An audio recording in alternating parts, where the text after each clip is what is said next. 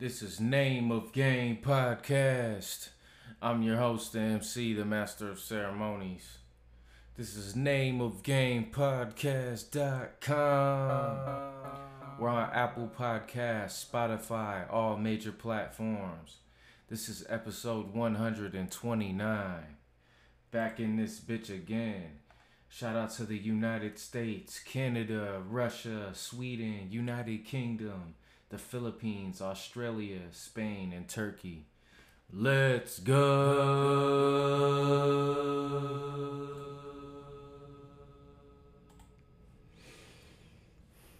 Okay, we got this Anthony Joshua and Andy Ruiz Jr. rematch coming up.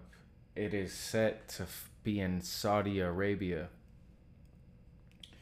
With the promoter Eddie Hearn, he's very keen to broaden the boxing horizons, it says. Eddie Hearn claims Anthony Joshua's rematch with heavyweight champion Andy Ruiz Jr. in Saudi Arabia could change boxing forever. Joshua recently lost his WBA, WBO, and IBF belts to Ruiz in a stunning upset at Mad- Madison Square Garden in June. Um, he basically just got beat up by Andy Ruiz Jr. like a motherfucker. Matchroom Boxing last week confirmed a rematch for December 7th in um, some city he refused to fight in Britain. Andy Ruiz, the Mexican American, um, comment on the scheduled fight. He's yet to comment on the fight, but the matchroom promoter Eddie Hearn told a news conference on Monday both fighters signed for this fight. So they're ready to rock. This fight's going to happen. The location of the second bout, it was long being discussed with uh, Anthony Joshua announcing a desire to fight back in the United Kingdom. And Andy Ruiz was not wanting to do that. He would r- rather fight in Mexico or somewhere else. But instead, they are fighting in Saudi Arabia, like I said. It was settled on, and Hearn is confident it is a good move for the f- growth of the sport. What do you guys think?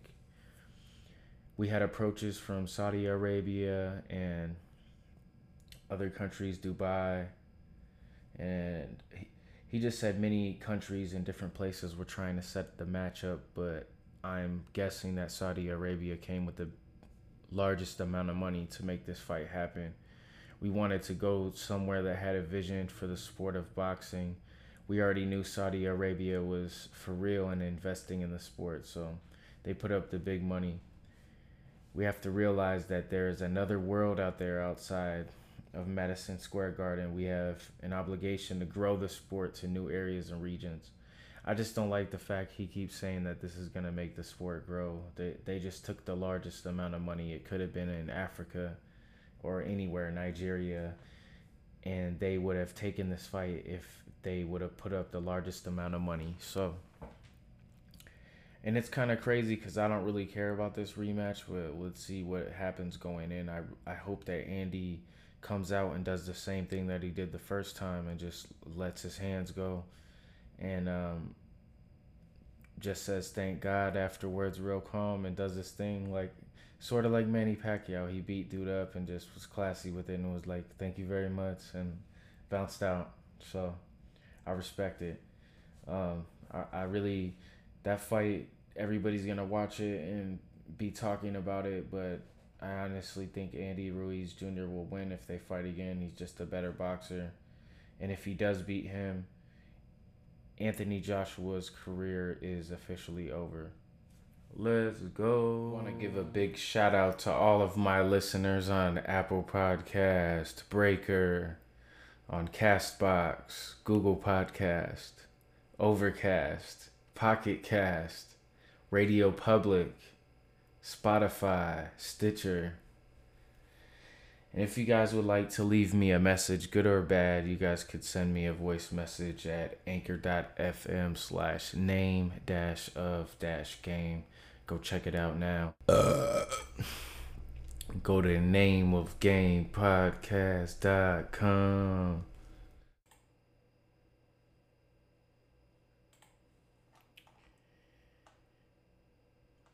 Okay, this is uh it, it, it could be an interesting topic. It just depends on what side you're on.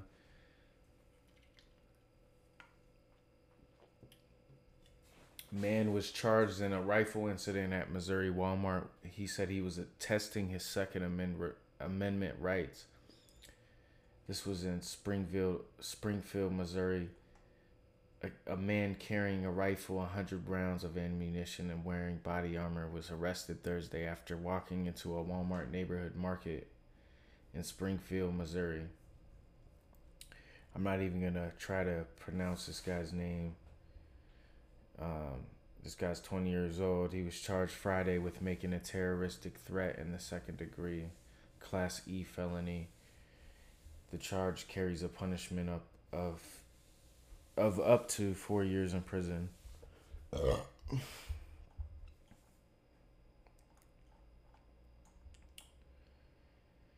The 20 year old man who was not identified was detained after arriving at the store wearing a bulletproof vest, military style clothing, and carrying the loaded tactical rifle.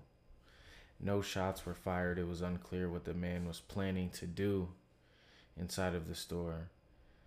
Uh, but after leaving the store, the man was detained by an off-duty firefighter until police arrived. Until a police arrived. I mean, how are you gonna get be detained by a firefighter? First of all, anyways, Lucas said the man, after walking into the store, was taking video on his cell phone and making comments to shoppers who were fleeing the store. His intent obviously was to cause chaos here, and he did that.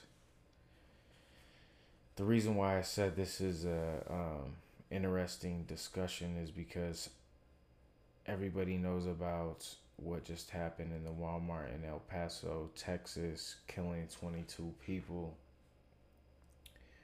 Um, anybody would be nervous walking into a Walmart, and especially after an attack like this, um, and just the different stories in the news. Of course, you could test your Second Amendment right, but there's times to do things and times not to. And yes, that's the interesting point of this argument is is there a wrong time to test your second amendment right or any of your rights? Because your rights should be uh, qualified to be represented at any time. So but this is just the wrong time to do that especially after an attack. And i think this guy is an idiot. I mean i don't know what you were trying to prove but I mean, shit, they should punish this man for scaring people. There was probably kids in there. Um, a lot of people know about this attack that just happened, so that's fucked up. You would even try to do some shit like that. So, but that's the interesting part of the conversation. Like I said, is is there a wrong time where your rights should be represented and used and out in the forefront?